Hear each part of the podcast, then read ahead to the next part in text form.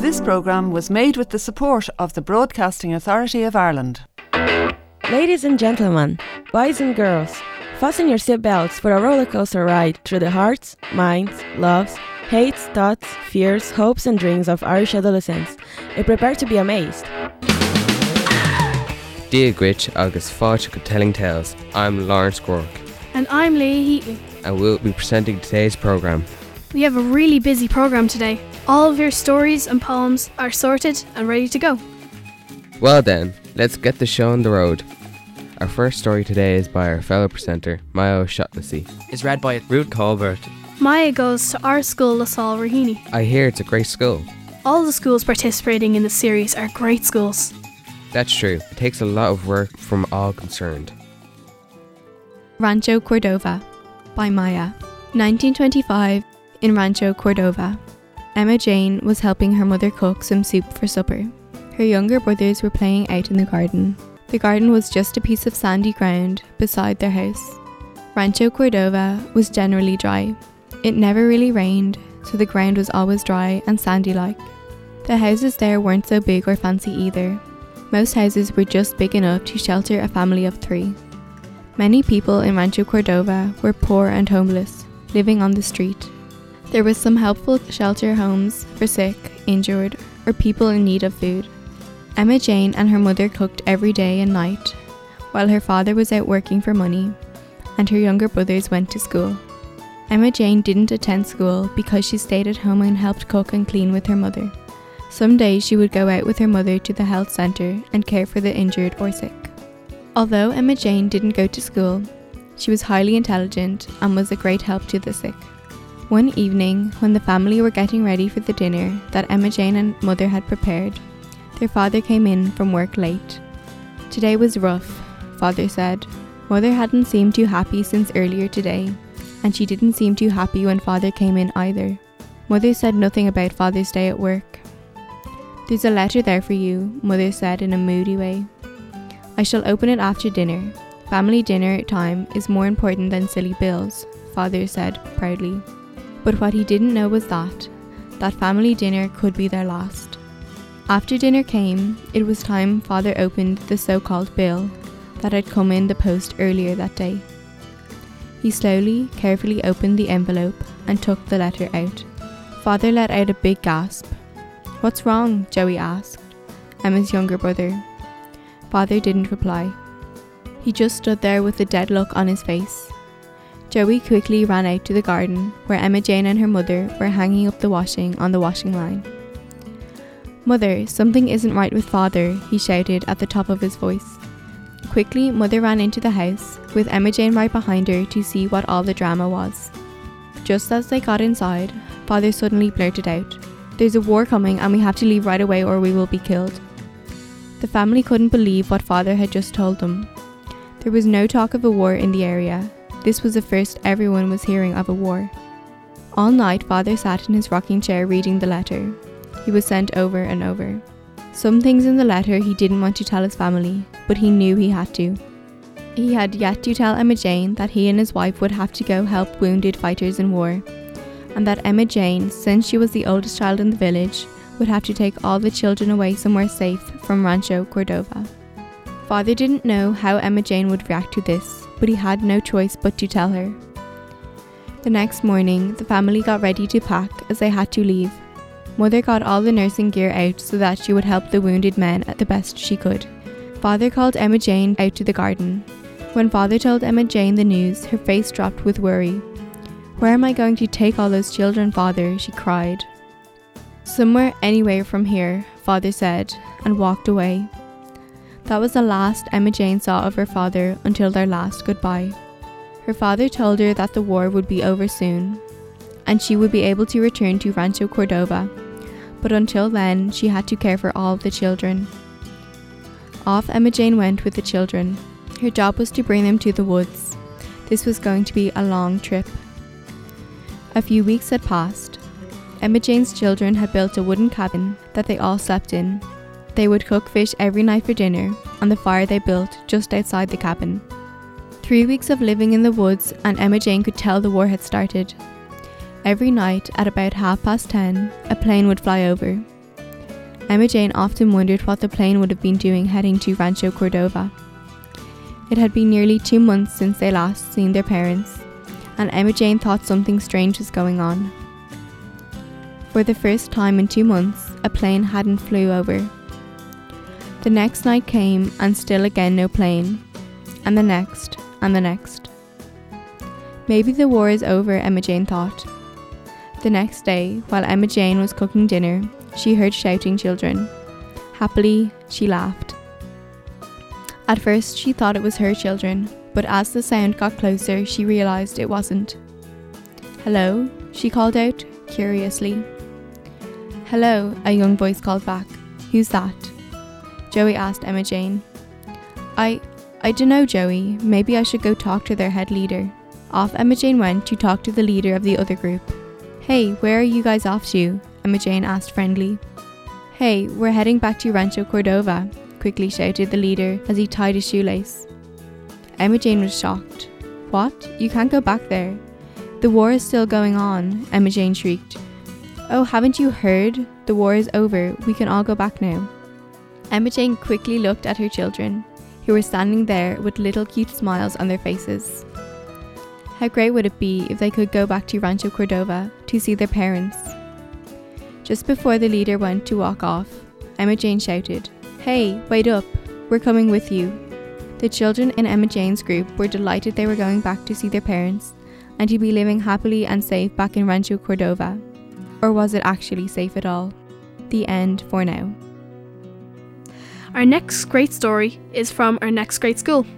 It's His Princess, and it comes through us from Our Lady of Mercy College Beaumont. His Princess by Anya Murray. This is a fictional story that I wrote, inspired by the experiences that some people in Ireland may face today. I remember it well. I would raid my wardrobe and find the longest, most pink gown and try it on. I would dance, twirl, and whirl around the kitchen. Every day at 11:11, I would wish for the same thing: to be reunited with my king. I had heard stories about him from a young age. He was strong and brave, everything a loving father should be. I can still recall sitting snug under my duvet, imagining what he would be like. I told myself he would be tall, his eyes would be blazing with life. He would have muscled arms that would scoop me up and act as a shield to all my problems. Every night I would close my eyes tightly and whisper all the adventures we would have when my father, my hero, returned home. I'd never felt it strange that my mother never mentioned him. I remember awkwardly waddling up to her. I pulled her apron strings. I must have been about five. I'd been crying because all the other fathers had picked their daughters up from school. I assured myself that things of that nature were unimportant. I assured myself that Daddy was fighting for our country, just like Granny had told me. My mother looked down at me with tired eyes. Mammy, I began, when's Daddy coming home from the army? She quickly dismissed me with a shake of her head and told me to go and play. Even at the tender age of five, I noticed a lone tear fall from those tired eyes. It was at the age of 16 that I gave up any fantasies that I had about my father. I had accepted that, if I was to be honest with myself, my father was more like a big film sequel, highly anticipated but ultimately disappointing. I prayed he would be safe, but nothing could erase the pride that my father was doing something so noble, so I continued to dream about the reunion. I still to this day do not know why I decided to clean the attic. That dark, dusty, dreaded attic was territory that only my mother explored. I noticed the unassuming box straight away. It seemed to be calling me. I was drawn to it. I clambered over broken toys and forgotten photo albums. I carefully picked up the shoebox and examined its contents. I grabbed it and violently jumped down the ladder. I ran downstairs to the kitchen, my discovery in my shaking, sweaty hands. I slammed the box down on the table, a bitter tear escaping my eye. I looked expectantly at my mother. The expression of shame on her face told me more than her words ever could. I turned away in disgust and ran up to my sanctuary. In the box were 18 letters, each letter in scrawled, shaky scribble. Each letter addressed the very same way To my little princess.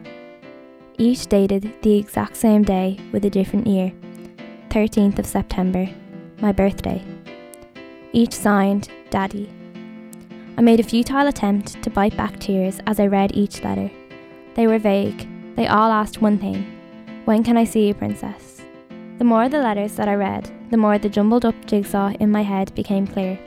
It all made sense. The next morning, my mother and I sat down. We had a long, heated discussion. After what felt like an eternity, we finally agreed. After 18 years of wishing and waiting, I would finally meet the man I had dreamt about my entire life. I would finally meet the man who left me before I was even capable of saying goodbye. I would finally be reunited with my father. My mother dropped me off at the gates. She wasn't ready to see him or forgive him yet, but I, on the other hand, lusted for answers. I had learned one thing from those letters this man is no royalty. I went through security. The whole process was so intimidating. The walls were colourless. The atmosphere was like that of a funeral. The air was filled with despair and oozed of sorrow. The prison guards frowned at me. They looked at me like I was scum, like a fresh piece of chewing gum on their newly polished shoes. I gulped. The strong stench of sweat hit me as soon as I finished the security checks. I reverted back to being a child. Why was I here? Was I doing the right thing? Taking a deep breath, I followed the guard. The walk to meet my father was perhaps the longest two minutes of my life. With each passing cell, I grew more and more anxious. Then I saw him. After 18 years, the moment had arrived. I sat down opposite him. My king, my hero, was here. He was the opposite to how I imagined. He was balding, heavy, and severe looking. His eyes were grey and misty. They were dead. I couldn't look him in the eye. He smiled at me with rotten teeth. Why couldn't I travel back to a time when I meant something to my father? I looked up. It was in that moment that I realised the extent of what this stranger had done to me. I had waited my whole life to reunite with the man who picked his precious pills over his pretty princess. While every inch of my body ached to leave, my remaining heartstrings forced me to stay. He told me everything his first arrest for possession when I was only two days old. From there, he spiraled out of control. He'd been in and out of this prison ever since.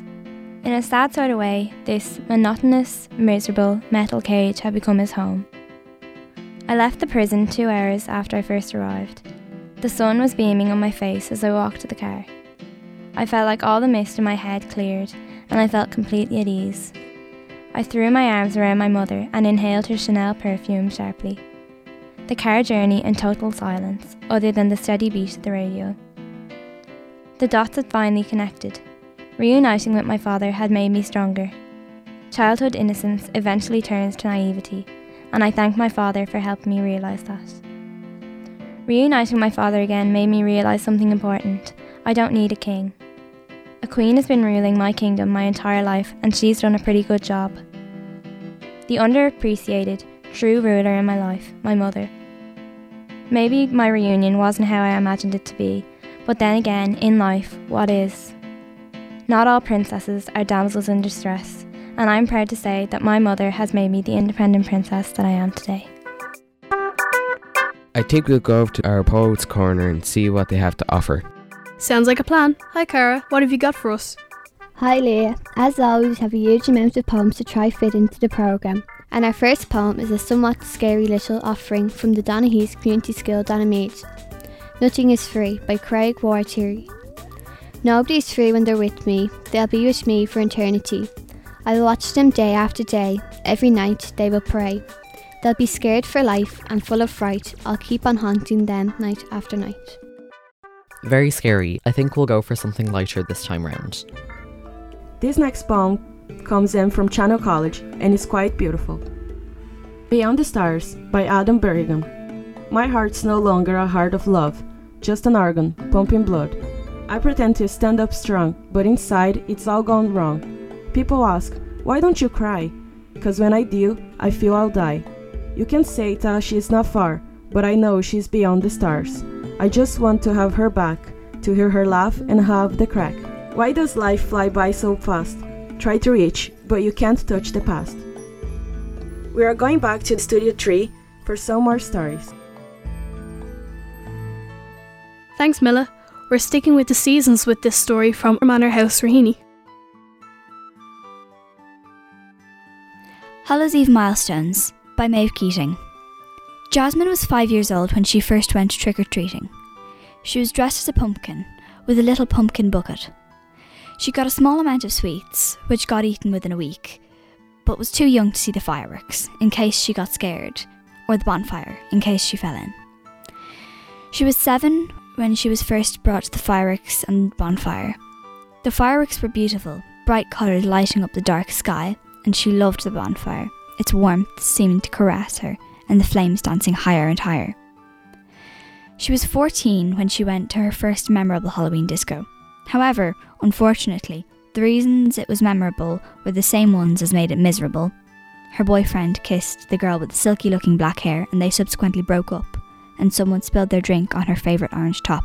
Her best friend waited with her by the door until her mum arrived to pick her up, and she went home in tears, her night ruined. She was 23 when she had her first Halloween after she moved out. Her decorations were slightly lackluster, but she had an impressive array of sweets to pick from, so the kids went away happy. She was 35 when she had her first Halloween after she was married. Not too much changed, except they took shifts at the door with the sugar, and their array was wholly less impressive than the first year. She was 39 when she had her first Halloween with a child, a three month old daughter called Cherry. They stopped giving out sweets earlier than they used to on account of the sleeping baby, but otherwise it was largely the same. She was 44 when she first had to bring Cherry out trick or treating.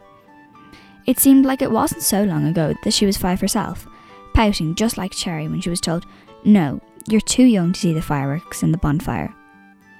She was 55 when she let Cherry go trick or treating without an adult. They took turns answering the door to the kids with the bags and the buckets. She went to bed not long after Cherry. She was 65 when she had her first Halloween without her child again. Other than answering the door to the kids looking for sugar, neither of them moved from the sitting room that evening until they went to bed. She was 74 when she had her first Halloween with grandchildren. That was when she started feeling old, because grandchildren. But Halloween was fun again, and that was good. She was 89 when she had her last Halloween. She saw the fireworks and the bonfire one last time, at least. She had made her peace, and she was happy. Do you like Halloween, Leah? I love freaking out all my friends with scary costumes and watching the fireworks display. What about you? I love taking my niece out to get her candy. Back to work. And we're off to St. Aidan's CBS for our next story. It was going to be the best weekend ever. By Darsh Varghese. Ring, ring, sounds the alarm clock. It was only five in the morning. I was wondering why the alarm was set so early. In a flash, I remembered that today was the day I was waiting for. I was going to beautiful, sunny Hawaii. All that schoolwork had finally paid off. Hours of sums and poetic terms, now relaxation on the beach. I jumped out of my bed and ran into the bathroom to get ready. The flight was in two hours' time. I got dressed and began packing my backpack. I was going to an adventure park in Hawaii where I had to set up camp and survive in the wilderness for three days with a group of locals. I could bring a maximum of five items to help me, excluding food. I set out looking for my things in my jungle of a bedroom. It looked like a bomb had exploded in Toys R Us. I found a set of ropes and figured they would be handy a pocket knife, a compass, and a map of the jungle. I was in the airplane. It was a great experience. I felt like a majestic eagle soaring through the heaven's gates. Beep, beep, beep sounded the airplane, and the pilot announced to fasten your seatbelts because there was going to be an emergency landing. I closed my eyes tightly. Three hours later, I opened my eyes. I was on an island. I don't know where I am or where everyone else is. I stood there in utter shock and thought things through. If I was going to survive, I better begin as soon as possible. I found my backpack and set off into the jungle in search for resources. I found a tree that was tall enough and had fruit growing on top of it. I set off climbing it, and when I reached the top, I collected the fruit and used the leaves as a blanket. I couldn't get to sleep, as so many things were going through my head. It was dawn, and it was very misty. I woke up to see the sun rising in the horizon. It was a beautiful moment until I realized where I was and recalled the memories of yesterday.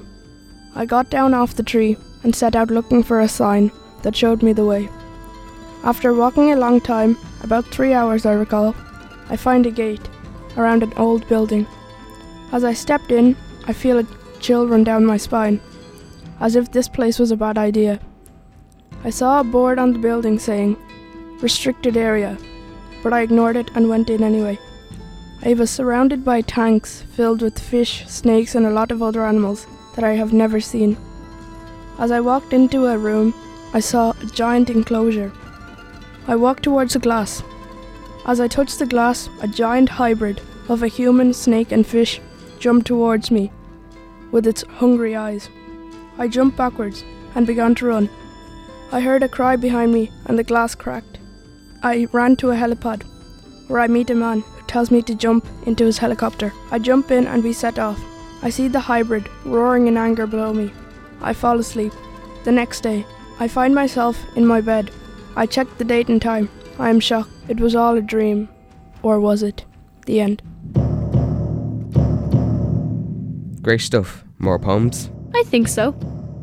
Thanks, Leah. This poem is written by a pupil from Chanel College. The Worried Veteran by Owen Campbell. Hurt veterans wheel, walk, limp around in the ragged house to which they are bound. This stench, it's inhumane, memories of war still fuming. Men scream, they shout, trying to save a friend. Too late now, of course. At their bitter end, he cries and weeps all night long, croaking out the old war songs. We're going back to my school, Our Lady of Mercy College Beaumont, for a poem as Gaelge. An bí le is even lom an bí. Tá gach sort cinnit i mai heach le scuite. Is straach sa kiisten, cácha, seaachláid agus gacht sort mil seán. Glasaí agus tóda in acha le ma mansin níhan. Is straach i mar rathair, sicéim fiáil agus muhil. Tá é cúgracht ag í stocht le me cheall. Is mat le an bí ifan bí gach imagine ach go ní ifan bí madra. It's back to Leah and Laurence for some more stories.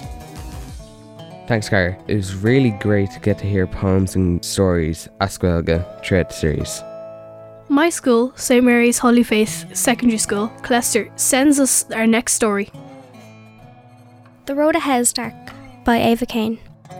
Rain pounded against the window, as if it yearned to be in the room. Tegan looked at the rain wistfully, wishing she could be run outside. But no, she was in a maths room. It was a dank little room with walls decorated with posters depicting various ways to solve different mathematical equations. The teacher, Mr. Timmins, paced through the aisles of desks, his reading glasses propped onto his greying hair, his eyes squinting at every piece of homework. He finally looked at Tegan's, and as he signed her copy, he said, You never seem to get anything wrong, do you? She shrugged. Conversation with teachers, let alone anyone, wasn't her thing. Mr. Timmins moved onto the girl in front of Tegan, a polar opposite of herself. While Tegan had straight, black hair with sallow skin and piercing bright blue eyes, the girl in front of her, Quinn, had corkscrew blonde curls with pale skin and dull grey eyes. In school, everybody thought she was the perfect girl, but whenever Tegan looked at her, all she could see was a self conscious, nervous girl hiding behind a fake smile. Tegan was snapped back to reality as her maths teacher yelled at Quinn. No homework? The road ahead is dark for you if you don't start doing it. As he wrote out a detention slip, Quinn stared at her feet. Tegan's mind wandered. That's a ridiculous saying. Isn't the road ahead dark for everyone? Tegan knew the phrase meant that Quinn's future wasn't looking great, but who knows? She could become a world famous scientist or an amazing author. Nobody knows what's going to happen in the future. For goodness sake, she thought. Mr. Timmins handed Quinn the note, who quickly shoved it into her journal, too upset and embarrassed to look at it. Tegan pitied her. Sure, she didn't like her, but she certainly didn't want her to be upset. Tegan realised, like a eureka moment, that all that matters is the part of the road we are on now. And as soon as it is over, you continue walking along your road, leaving that part of the road behind. People may not know what is in the dark, but they will walk into it, enjoying the rush of adrenaline from the unknown. At least, that was what Tegan hoped would happen, especially for Quinn.